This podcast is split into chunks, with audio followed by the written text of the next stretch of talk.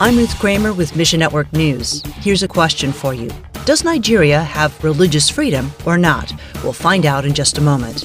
And then later, a global media ministry celebrates an important milestone.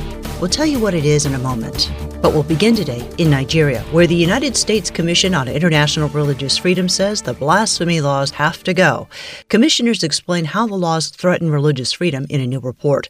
Todd Nettleton with the Voice of the Martyrs USA tells us I remember when some of the northern states in Nigeria were putting these Sharia laws in place, and the claim at the time was, well, hey, you don't need to worry about this because it's only going to apply to Muslims anyway. Now that we're 10 and 12 years down the road, that certainly is not how the laws are being enforced. Nigeria's constitution protects religious freedom.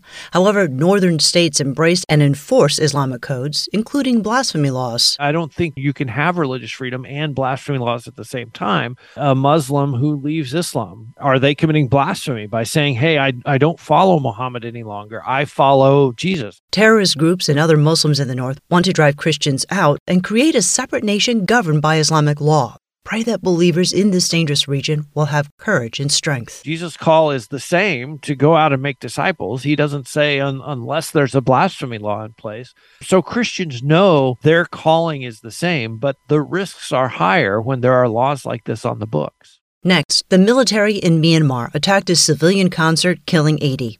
Three fighter jets bombed the late October festival. It's the deadliest attack yet since military leaders seized control of the country in February of 2021. Brian Dennett with AMG International says This concert uh, by a, a, very famous local singer there. Uh, it was it was organized to um, to kind of celebrate an opposition group, and unfortunately, uh, three fighter jets uh, were dispatched, bombed the area, and killed the singer. Actually, mid song. Dennett recently spoke with an AMG leader in the region and even saw photographs taken after the concert attack.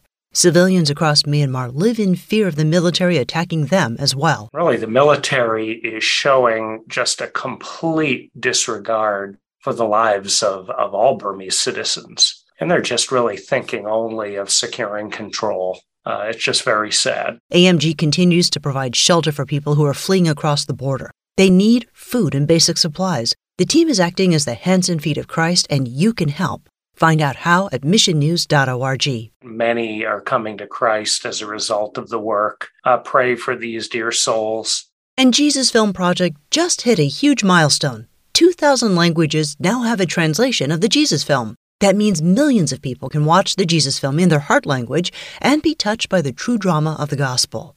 Ryan Wagner with Jesus Film Project says they hear powerful impact stories all the time, like this report from a friend showing the Jesus film in Peru. Said there was this older Peruvian woman wearing the brightly colored garb and necklaces, and she kind of shuffled her feet up to him and she said, Thank you for not forgetting about us. And I just remember that line and I love it so much because that's really what it is. I mean, it, we use the term everyone everywhere. We want everyone to have a chance to hear the gospel. You can share the Jesus film too with the Jesus film app. And I like to use the term being a mobile missionary. And so 2,000 languages, you can have all 2,000 in your pocket. I mean, it's pretty phenomenal. And when you're traveling, when you're meeting your new neighbor, when you're at the bus stop, when you're on the subway, you can be a part of people's story. And language is not so much of a barrier that it should be cause for pause.